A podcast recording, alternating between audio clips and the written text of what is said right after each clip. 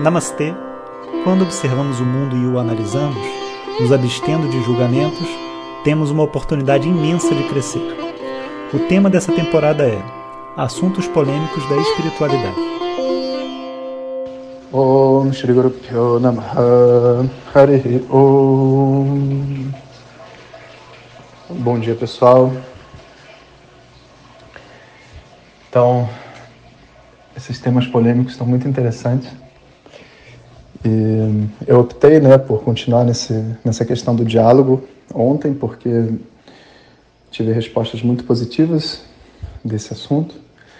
E eu acho que quanto melhor a gente soubesse comunicar, melhor a gente vive, sabe? A comunicação acaba sendo assim um fator muito importante. Então hoje a gente vai conversar sobre os aspectos terapêuticos de uma boa comunicação. E antes disso, Hoje é dia de papo reto, sexta-feira. Então, no Telegram, no canal Jonas Mazet, onde a gente sempre coloca esses áudios para aqueles que estão recebendo pelo WhatsApp e por acaso perdem de vez em quando. A gente tem esse grupo e é uma forma também de eu poder me, me comunicar com vocês de uma forma mais direta. Então, hoje é dia de papo reto, a gente vai colocar lá, abrir para perguntas e dentro desse tema, né, de assuntos polêmicos e o que mais vocês quiserem perguntar, assim, tem a ver com Vedanta, tá? É, a gente abre para perguntas hoje, eu respondo algumas por áudio lá no grupo e outras acabam virando os temas desses áudios que eu gravo para vocês. Lembrando que esse tema só vai até o final da semana que vem. Que inclusive estou tentando convencer a Denise, estou aqui num processo de fazer mais uma hora do chai, porque todo mundo gostou muito desse último, e eu também. Então eu falei, por que não fazer mais um? De repente a gente encerra o, esse assunto de temas polêmicos com mais uma hora do chai e já abrindo o próximo tema. Então essa é a minha proposta. Se colar, eu aviso vocês daqui a pouco. Bom, então vamos conversar um pouco sobre a comunicação e seu processo terapêutico. É, bom, primeiro, o que é um processo terapêutico, né? Como que a gente define isso? Processo terapêutico é o entendimento que a gente tem de que o nosso, a nossa bagagem emocional, a nossa carga emocional acumulada de experiências do passado, que são refletidas em experiências no presente, essa carga ela tem um processo para passar um processo que envolve muitas etapas, né?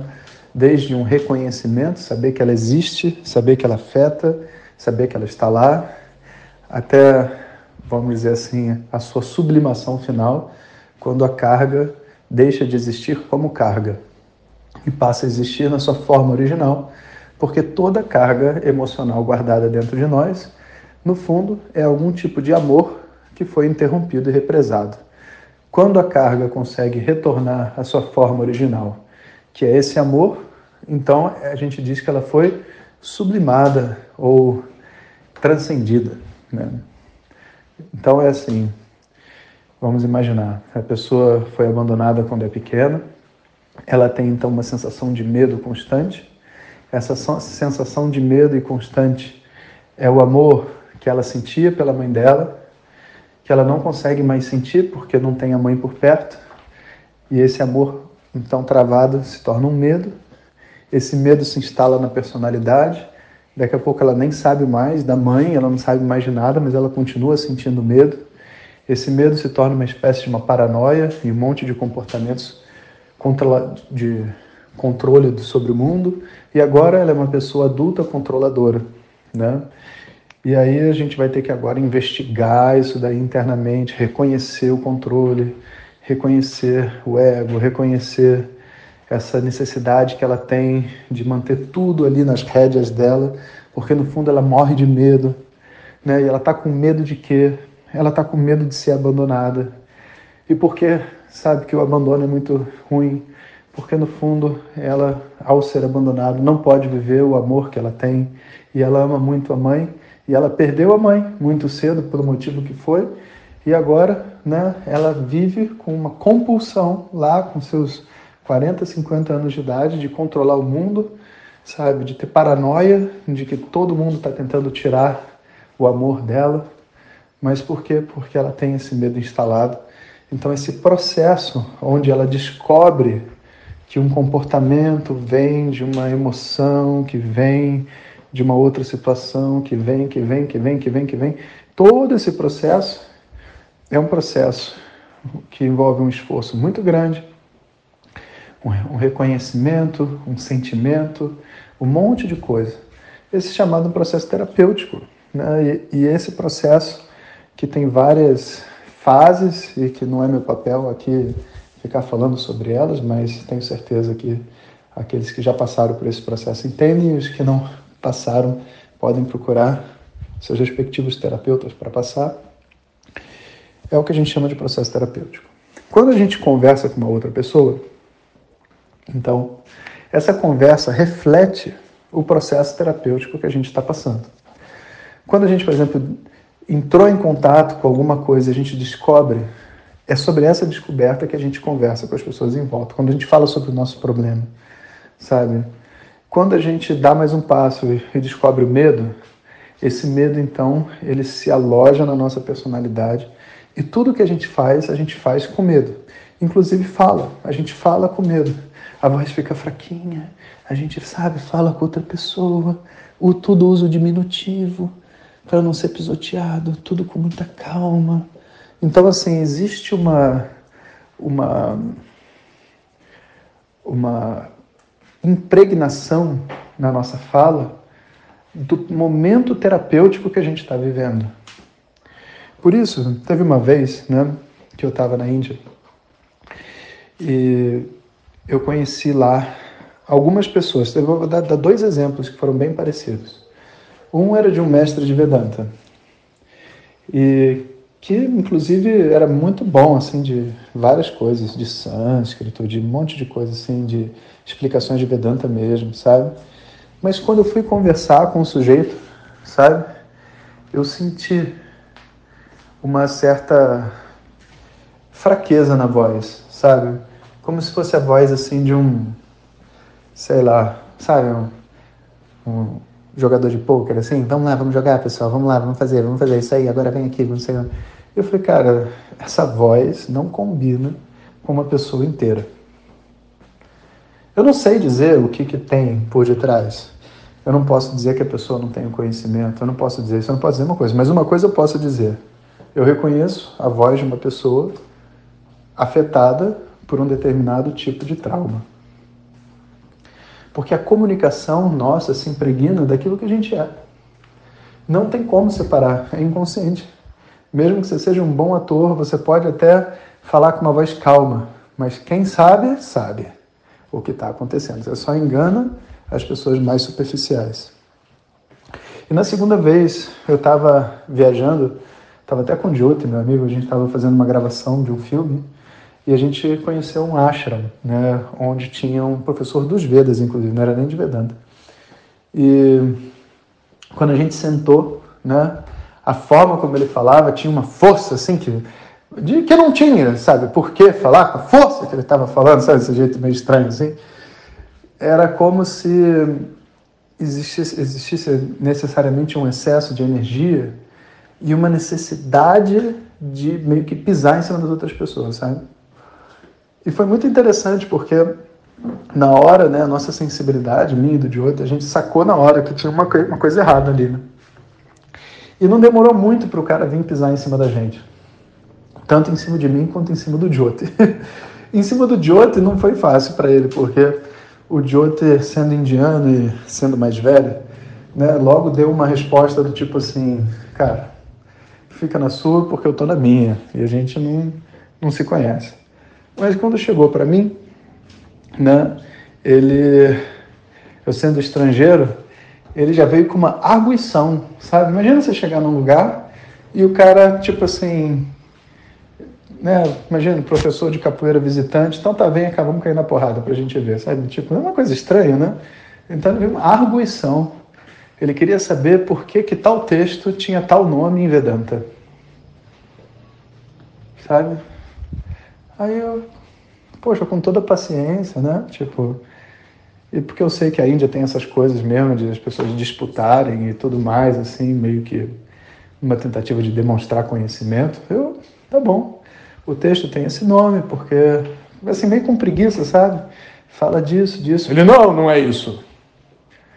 O texto tem esse nome porque aquilo aconteceu. Aí começou a citar um monte de fato histórico que eu não sabia sobre o texto e realmente eu aprendi naquele momento. Eu só sabia o significado do texto, eu não sabia que tinha uma história por detrás daquele nome, sabe? Aí eu escutei, você tá entendendo? Aí, assim que terminou, né? Eu falei assim, agora é minha hora, né? Aí, porque eu estava conectado naquele momento, né?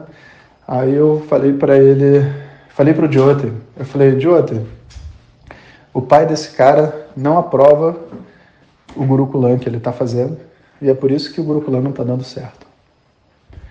Aí o Jyoti ouviu e traduziu para o cara, né? Porque eu falei em inglês meio como que o cara não me perguntou, eu não ia falar também para ele. Aí o Jyoti foi e falou, e os outros ouviram, e ficou todo mundo assustado, porque realmente o, o pai do que ele brigava com o pai, o pai não aprovava o que ele estava fazendo, você está entendendo? Aí, imediatamente, ele deu um passo para trás. Depois, né, as pessoas perguntaram, mas como você sabia? Eu falei, por causa da voz dele.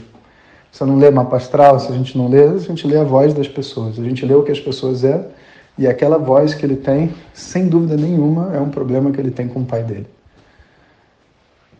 E tinha toda uma situação ocorrendo dentro da mente, e aí também não existe muito como explicar direito, mas a gente correlaciona as coisas e a gente compreende, sabe, que ao falar a gente revela o que tem dentro de nós.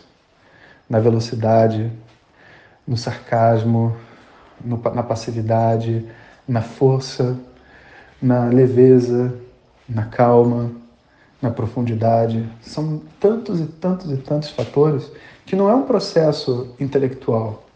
A gente sente. E por isso que cantar é uma coisa assim muito legal, né? Assim, você receber é, através da outra pessoa uma energia emocional, você está recebendo a energia que ela tem, você está ouvindo o que tem dentro dela. É muito mais do que você ouvir a música quando você escuta uma pessoa cantando. Então, quando a gente fala com alguém, esse falar em si já é um processo terapêutico. E a gente pode então se tornar consciente da forma como a gente fala, das palavras inúteis, da ansiedade, tudo através do exercício da fala. E aí se torna uma coisa muito agradável, porque quando você está consciente do que você está falando, a gente não meio que pressiona outra pessoa, só terra outra pessoa. A gente usa, na verdade, toda a situação de diálogo e tudo mais para que haja um processo de crescimento interno. Então, eu, assim, considero, na minha visão, que o diálogo com o amigo, o diálogo dentro de casa, o diálogo, ele é fundamental para esse processo de crescimento que a gente tem, porque a gente coloca para fora e a gente vê através desse espelho que é o diálogo o que está acontecendo dentro de nós. E não pensa que tipo assim, ah, mas o diálogo é só uma uma frase, então tipo é só um som, então o que que adianta eu mudar o diálogo? Não, mas adianta saber quando você, por exemplo, muda a sua forma de falar e se torna consciente disso, essa forma de falar só pode mudar se você muda internamente. Então se torna um termômetro, sabe? De saber que as coisas não estão boas. Que eu estou com baixa energia, que eu estou cansado, sabe? Que eu estou assim, que eu estou assado. Se torna uma coisa muito importante. Então eu diria que mais do que a prática de ficar em silêncio, a prática de falar consciente é fundamental. Então, nesses contatos que a gente tem, sabe, em casa, no trabalho, eu gostaria de fazer essa chamada, entende? Sabe? Seja consciente. Não só do que você está falando, mas da forma como você está falando. E use esse momento como um espelho para você crescer. E, pessoal, ficamos por aqui. Não deixem de colocar as dúvidas aí do Papo Reto lá no Telegram. E nos falamos amanhã. Om Shanti Shanti Shanti.